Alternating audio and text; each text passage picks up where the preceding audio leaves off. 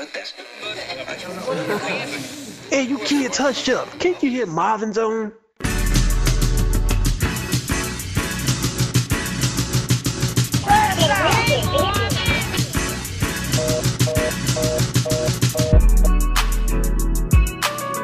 Please hold for a very important message.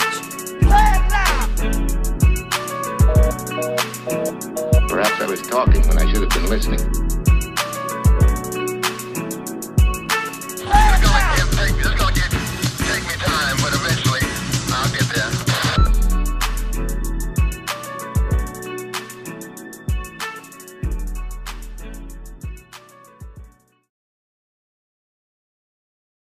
Hello again. I certainly hope this podcast finds you healthy and in good spirits. Welcome to Say It Loud. I am the host, Marvin Franklin. Thank you for taking time out of your busy schedule to hear a wide variety of points of view on current events and education.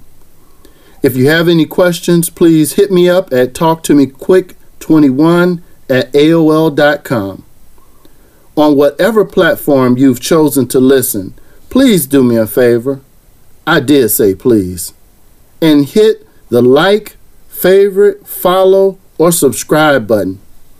Additionally, they offer an opportunity to donate to this podcast on Anchor. If you do, all of those funds go towards the Beverly King Franklin Scholarship Fund, my mom. This fund was started in 2018, the year she passed, and has provided some students from River Rouge High School some additional funds to help towards tuition at an HBCU. Every little bit counts. Thanking you in advance. And speaking of which, I want to send out a special shout out to Dave Mooring. He's been giving me a continual contribution. It is truly uh, appreciated, and my mom and the Franklin family definitely say thank you to that. Lastly, I want to ask you, how did you like my new intro? A very special thanks to DJ Will. You can find him on Instagram at DJ Will Get Busy. On our show today, my special guest is Justin Banks. Justin Banks is a man born to help others, born with aggressive ambition, constant compassion, and passionate persistence. He is determined to motivate and inspire the youth to become their best possible selves. As a graduate of Western Michigan University, he is an exercise science major determined to educate, advocate, and motivate. Hate may try to break down the youth, but he attacks it with love and truth, creating a positive path for the youth to walk through. Under his watch, he will make sure that the youth feel protected, working to ensure that the youth experience joy through adolescence and beyond. He has done this by working for the Boys and Girls Club of Southeast Michigan, as well as Teen Hype, a nonprofit youth organization located in the city of Detroit. Mr. Banks is determined to help his students reach the stars. Welcome to Say It Loud. How are you today, Justin? I'm fantastic. I'm so excited to be here, Mr. Franklin. I can't wait. well, I I got a chance to uh, really meet Justin. I saw his uh, I saw some some of his work on LinkedIn, and I was just like, I have to have him on with all of these wonderful things I see you doing with with the youth. Um, I am uh, a consultant with uh, Wayne RESA and a former educator in Detroit Public Schools for 20 years. I taught uh, and I was a principal. And so when I see uh, people who are doing great things with youth that are extensions to the schools, it really is a, a true appreciation. And I want to definitely highlight those programs uh, for my parents who are listeners to give them some other things for their kids to do. And so the first thing I want to do is get, uh, I would like for you to tell the audience a little bit about Teen Hype. Yes, sir. Teen Hype. Uh, the Hype stands for Helping Youth by Providing Education. I am currently a health educator for Teen Hype, and this is our 16th year. And we're known for providing adolescent health programs to the youth. And we talk about programs and ask questions uh, that many of the youth can't always talk about at home. We talk about sex education. We talk about healthy relationships. What is a toxic relationship? Ways to get out of peer pressure, and we do it in fun ways. And that's something that's really has helped us continue to grow inside of the classrooms. And also, we're known for doing theatrical productions every year. Uh, we do plays uh, every year dealing with social justice reform and just the life of a teenager. You know, what I realize a lot of our youth, they don't have the chance to really voice themselves or be heard as much as they would like to. There's not as many safe spaces uh, for them as it should be. So we try to provide that within our organization and just let them be free and uh, basically be the voice for other teenagers. So when they do these plays, they speak uh, for the youth. They speak for these other teens, and it really creates a connection and it really makes them the ambassadors for many of the youth that are in this city and beyond. So where are you located? So right now we're still located in the city of Detroit. We are downtown, uh, 1938 Franklin Street. Uh, again, we're in the schools, and we also have our after-school peer education program. Those are for our uh, teens 13 to 18. Um, and they can always come and, and uh, volunteer. Go to our website at teenhype.org uh, for more information for people that want to get involved. Okay, so tell me a little bit about these plays. Are these plays that the kids uh, come up with themselves, or are these uh, theatrical plays? Like, are they doing Hamilton or? Pretty close sometimes. You never know. Uh, what's so great with the youth, they come up with things that they want to talk about. So uh, for the, last year, uh, we talked about uh, parent absenteeism. We talked about community violence. These are things that students came up with because they may have uh, parents that are not in their life and they want to voice those concerns on this stage. It's kind of hard for them to talk about it sometimes, you know, one on one with the person. But if they can do it through an art form, that makes them feel a whole lot better. So you see a lot of our students uh, participate in step, participate in dance, spoken word, uh, music, singing, and they put that all into this one play. And it really becomes really exciting. The kids always love it, and it really uh, helps them get their voice out in different ways. You know, art, we have to be creative. We have to let them talk the way they want to express themselves sometimes. And I don't think that's done enough. So, as far as transportation, are the do you have a partnership with school districts? Do the kids come down to to Franklin Street, or do you have buses? How does that work? The kids usually come down to Franklin Street. A lot of the times, we recruit by going by teaching in the high schools. A lot of the high schools enjoy the curriculums that we teach. And from that point, if they want to actually be involved in our peer education program, they're then invited to uh, interview uh, they can also audition if possible. And then once they're involved, they really enjoy it. They get a stipend if they're a peer educator. We went to Chicago last year. The kids have been to New York, and they uh, most times they really didn't have to pay a dime. So it's a great experience for everyone that's involved. Okay, so um, I'm sure this pandemic has caused some changes uh, as of late. Absolutely. Uh, so, what would you say? Uh, well, I'd like to hear some of those changes, number one, and then I would also like for you to highlight what do you think you all are doing better today than you were doing before the pandemic started? It has been so tough. Number one, when you generate a connection with all of these kids, you really begin to miss them. They miss you. Uh, we're still able to talk to them, of course, virtually, maybe through Zoom or some other platform, but it's always not the same. Um, but with that being said, it's made us work harder to connect with them. Um, there may be certain students uh, that have had parents that have had COVID 19 so we try to support them and check on them as much as possible. Even uh, students in the peer education program have unfortunately had that illness, and thank goodness they're okay now. Um, but we've worked really hard to keep that connection. So rather than us telling the youth, you know, what they're going to do, we ask them, what do you need right now? What's going on in your community? What are things that you need for us to do for you? And by us providing those needs and resources, they need a phone call, um, they need just some text messages to check up on each other. If they need more meetings on Zoom to, or support groups uh, for whatever things they're dealing with, uh, we have an amazing uh, social worker on staff. He's also my supervisor. He does a great job uh, connecting to their emotions so they can speak freely when they when they feel like it. So um, we've been able to actually become more connected, I think, through this virus uh, than before. So do the programs work in concert with the school year or? Do you have kids coming down right now? I mean, I know not right this moment, but um, what what does that look like?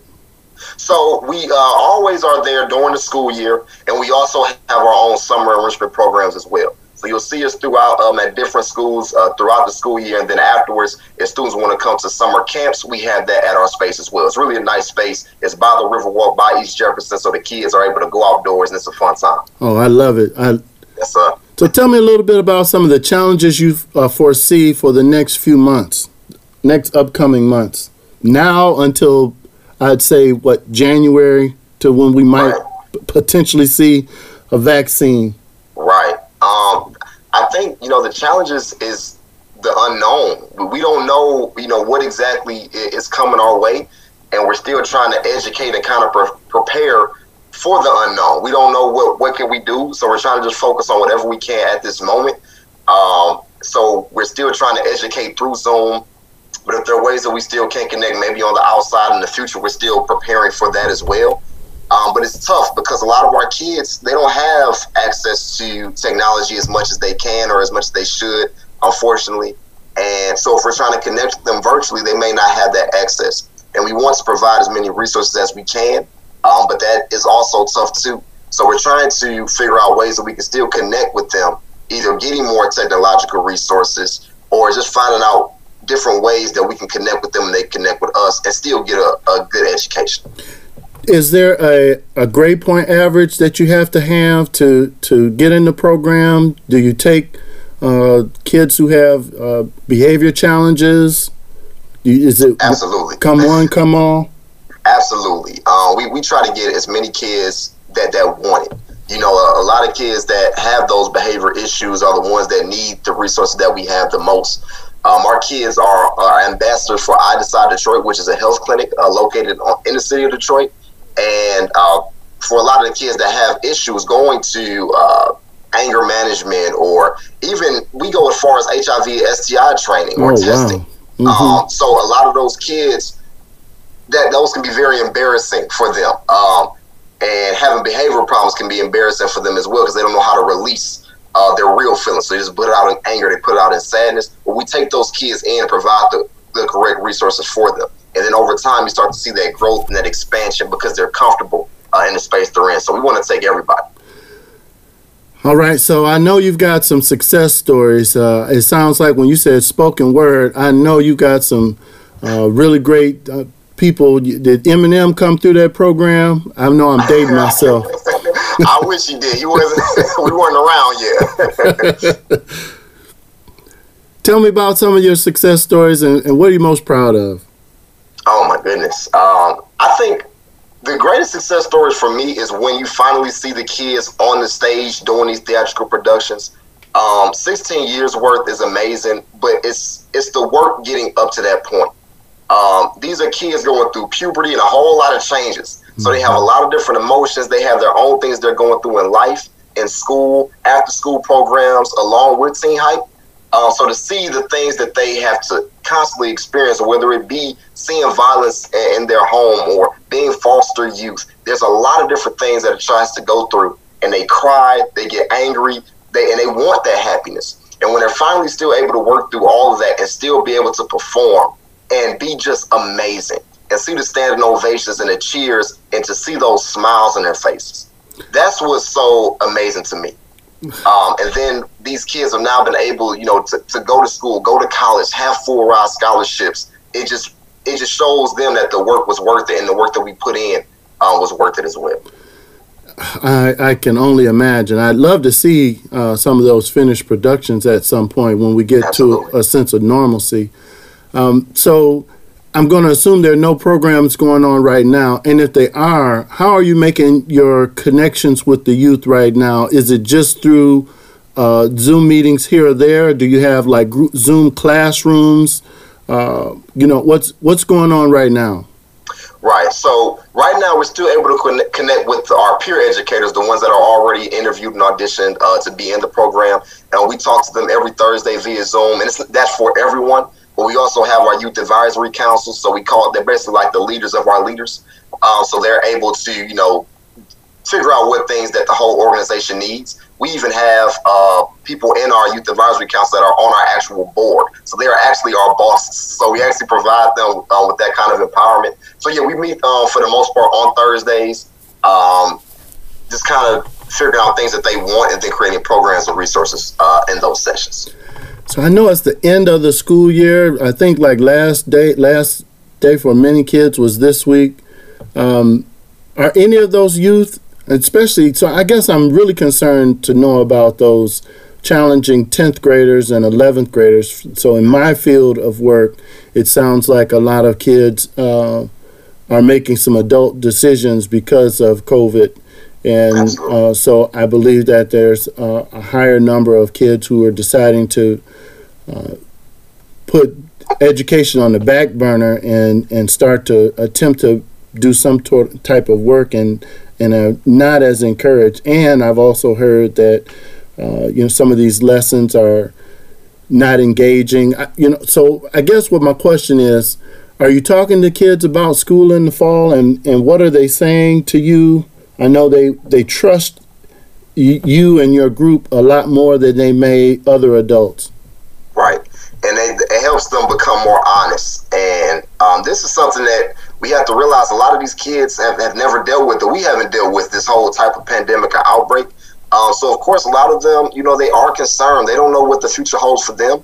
Um, our seniors, you know, they couldn't have the true graduation or prom, and that hurt a lot of them. Mm-hmm. And our 11th graders are afraid that the same thing uh, might occur to them. Um, we just try to um, enforce upon them, you know, what can you control right now and focus on that. You know, what can you do right now and just be great right now? And we try to enforce the importance of education. Um, we try to show them, okay, if you can take this path, how did things feel? When you took that right path of going to your education, think about how many smiles you had when you were focused and you put your work in the right places, put that investment in. You know, how did you feel when those things happened? And when you took that other side, that I just don't feel like it, I just don't want to do this. How did that feel for you that way? So you, we try to incorporate why they should stick to things that make them feel better, and that's all. And that's easier said than done because usually you got to become uncomfortable first uh, before those things start to happen, and that makes a lot of our kids afraid. Mm-hmm. About providing a safe space though, and letting them be honest, it, it keeps them wanting to keep coming back, and that that's the most important thing. So I'm going to assume this was your major at uh, at Western. You're you're Bronco Kazoo in the yes, house, sir. huh? Yes, sir. what was your What was your minor? Actually, I, I didn't have to get a minor. At, uh, at first, I transferred, and it was going to be uh, chemistry. And I'm glad that I did not have to take that minor when I went to Western. right, right. Are you a, a, a graduate of Detroit Public Schools?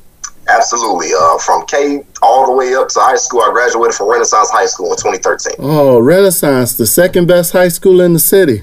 you, you were close. the podcast is going good for a second. right, right. Well, go for go Phoenix, go Phoenix. Did you yes, did you play any sports in high school? Yes, I was a quarterback for the football team, so um, I played that uh, all the way through. Um, I just always just since even Powell, I played in Detroit Powell all the way up. So Cubs, Cougars. I was a Cub. That's oh, right. Okay. okay. Yeah. So we yeah. yeah. So my my son played for the Cougars, and I went to Cass. Of course, I mean I I figured you knew that when I said second best yes, to Renaissance. Like, nobody else has those conversations. It's just it's just the the rivalry that we have, and yes. you know, at rivalry and respect. I'll say, you know, it's utmost respect for for that program there. Um, Absolutely. So I. I want to ask you a couple more things, and I'm not going to hold you too long. I really have enjoyed uh, your voice, and thank you so much for being a special guest. I'd love to bring you back at some point. When this all clears up, I want to have like a large panel and and do something a little different. Um, and I'd love to have you come out. So absolutely, yes, sir. The, the invite is there. Um, tell me, what, do you have a favorite author or book? So my favorite author is Mr. James Baldwin. Okay. Um, his, his book, The Fire Next Time, that was like the first book that I that I read in college, or the first book that I've read that I stuck to and was glued to forever. And I've read, you know, at Renaissance they had us read all types of, you know, African American literature, things that I love. But it was something about James Baldwin. You heard his voice through that book. Um, and so many things that was said there are still relevant to this day. And I don't know if that's a good thing, you know, because um, for the things that he was still dealing with to still be happening today, um, it's, it's really disheartening. Um, but his voice just just has power, and I'm just really trying to, especially during this time, explore as much as I can about him um, and a lot of other people that were fighters during that time. So Yeah, we I, I love it. yeah we had a I used one of his excerpts a couple of weeks ago in the podcast, and as I read the words, it just made me feel like I've just chills ran through my bones because I could I could definitely number one hear his voice. I could hear the anger and the love in in the words. The power the words were just so powerful, and I was disappointed disappointed because we were still in the same place that we were 50 years ago. Exactly. Uh, and so I, I definitely uh, would like for us to, uh, part of this podcast, what I really want is to uplift uh, our our programs, our activities. I, I want us to start doing things right. This is just the way that I can do, or at least what I feel like I'm doing my part to help contribute to the advancement of our people. And so I, I love James Baldwin as well. Uh, and I also would like to ask you, uh, what are you reading for pleasure right now? So right now, I'm trying to finish up a book by Dr. Shaka Senghor, uh, Writing My Wrongs, uh, Life, Death, and Redemption in an American Prison. Um, this is probably the second book that I just can't keep my eyes off of. Just just the way he begins this book. Uh, if you know some of the things that he's been through in his own life, being in prison for almost uh, 20 years, uh, being in solitary confinement for almost half, if not more of that time, and understanding the reasons why he got there and understanding how to get out and by him being a better man today. It starts off by him uh, basically creating a letter to the person that he actually murdered. Like that's how it starts off. And from that point on, I just been, you know, hooked, trying to understand his life as a black man. Oh, wow. So he's from Detroit. The name of his book is called Writing My Wrongs. Yes, and uh, so he he recently got out. He just got out in 2010, and um, he's been doing a lot. He's written a book and he's done a lot of lectures and, and things like that. Uh, I can only imagine. I have not read his book. I did get a chance to hear his voice. Uh, he was on a TED talk, as a matter of fact, and the one thing that I'll say for sure, hearing his voice, is this young man is a bad brother. I mean, Yes, he is is. he is extremely articulate. He is in total control of the English language. And so, and he spent a lot of time in solitary confinement. And in the TED talk, he talked about um, how they brought him so many books and how he really had a lot of guardian angels while he was in jail because he just was a little different than everybody else. Absolutely. Uh, and and he talked. He really touched my heart as he told his story about uh, going to the parole board. Uh, so he had gone to the parole board a, a couple of times, and after the second time, he saw how devastated his family, especially his mother, was, and so. Uh, he really didn't want to do he didn't want to go through that anymore he had just made up in his mind that he was going to spend the rest of his life in jail and his mom said no you not yes, did. and, and so I, I'm I'm really interested in reading the book too. I I'm trying to finish up uh, David and Goliath uh, by uh, Malcolm Gladwell, and uh, that was something that one of my previous uh, guests talked about. Derek Coleman, uh, Dr. Derek Coleman, a, a superintendent in River Rouge, uh, mentioned that book, and so. My son and I are reading it at the same time right now, so it's that's, That's what's awesome. going on. But this is next. This is next. So so right. so do you know anything about the neighborhood that he grew up in? Do you, what a else? little bit. It's literally the same neighborhood. It- That's what's so crazy. When he mentioned uh, Brightmoor here on, here on the west side, it was like, whoa, like he's super near where I am. And something this powerful happened so close to me. And that's kind of what, what stuck to me. It's like, okay, something really bad happened, but look what, what came out of it. Um, he, I don't think you can turn it around um, any better than he did, and it kind of makes me look at the community and feel the same way. We can turn the community around uh, for everyone involved. You know what I mean? Because he's not the only person that has this story. The main thing that comes out of this book is just seeing it a broken-hearted black man. How often do we talk about you know a broken-hearted black man and what that looks like, what that feels like, and the triggers to why those things happen. We don't talk about mental health and anxiety and depression enough. And for me, myself, as a mental health advocate who has struggled with anxiety so much, as soon as I voiced it out um, into my own episode of a podcast, then black men from all over would come and talk to me and express how they went through the exact same thing. Yes. So that's what's the issue with. We're not having the conversation, and we got to bring that up. And by him doing this, it it creates way for a lot of people all over. Now that's what I love about it. And I agree. So as I listened to him talk, I the first thing that came to my mind, especially when you said he was from Brightmoor, is that he was truly a product of his environment, and Yep. and I'm sure that if uh, things were different or his surroundings, uh, I think his life would have looked a lot uh, different. It would have looked different, no doubt about it in my mind. Um, I know Brightmoor is, has been challenged, and, and as of late, I know that they are redeveloping Brightmoor, and there are um, different uh, people moving in and and building up the community, or at least making a, a strong attempt to build it up. So I, I can't wait to see, and that's one thing about the whole city of Detroit in and of itself for me.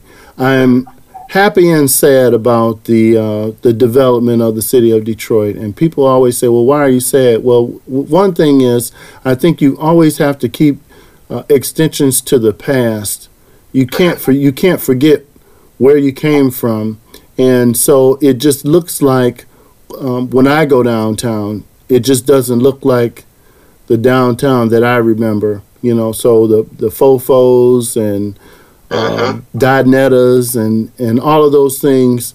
Uh, and I know times change. I, I get it. I, I really do. But I just I think like monuments, they put monuments up uh, to help remember the past. I think there are some things that we should do differently to honor the past of, of this chocolate city. And I, I know we've got a lot of work to do. And uh, I, the last question I'm going to ask you uh, before we get off is um, so, have your youth had any questions or challenges about uh, police brutality, uh, about what George Floyd said? Have you had some uh, personal conversations with the kids about these topics and, and. Ahmaud Arbery and COVID? Can you can you share some of this without uh, you know spilling anybody's uh, personal stories, or just give us Oh, something yeah. generic? Absolutely. So we, we that's kind of been our last few uh, sessions on Thursdays. Uh, have been these serious topics. Uh, we wanted to hear how they felt. Um, a lot of our students they're, they're angry, they're confused because you know they're young. They don't understand why all of these things happen, but they're eager to learn. So we try to provide those resources. I think one of the best things that we have done uh, was last week where we actually brought in um, an officer for a conversation on race and police brutality, a black officer, and hearing his viewpoint, hearing his side of the story, hearing the way uh, that police are supposed to react to understand how badly the, the George Floyd situation was. And I wish that at, at my age I got that kind of information to be prepared for what would come later on in my life. Um, so the, the more that we have those conversations, the more that they want to learn more knowledge and gain more understanding about the country that we live in and this country's history. Um, and by them having that education, it makes them feel a little stronger because they can defend themselves in better ways, not just the, the way that is expected in a violent manner, unfortunately, uh, but through their intellect, showing who they really are. Um, so the more we talk about the George Floyd situation and police brutality and having that conversation with the officer, it actually can start to connect the bridge um, and, and build a connection for what's going on. And we just want them to feel a little bit safer. Um, and by us having that conversation, it kind of made them feel better, not knowing that not all cops, you know, are bad people. Um, but we definitely have a lot of work to do. Um, in terms of, of COVID, we try to provide as many resources as possible for where they can go to be tested, um, the true facts on the virus, uh, and making sure that they're staying as safe as, as safe as possible. Uh, so the more that we do that, the better they feel. I absolutely love it. Before I let you go, I'd like for you to go ahead and drop that uh, website uh, or phone number uh, one more time for them so if they'd like to get in contact with you about Teen Hype, getting uh, their kids some more information. If there's a web page, could you please uh, share that one more time? Absolutely. So the website uh, for Teen Hype is www.teenhype, T-E-E-N, hype, H-Y-P-E, uh. Um, that's probably the best way to get in contact with us, at, especially during this COVID time.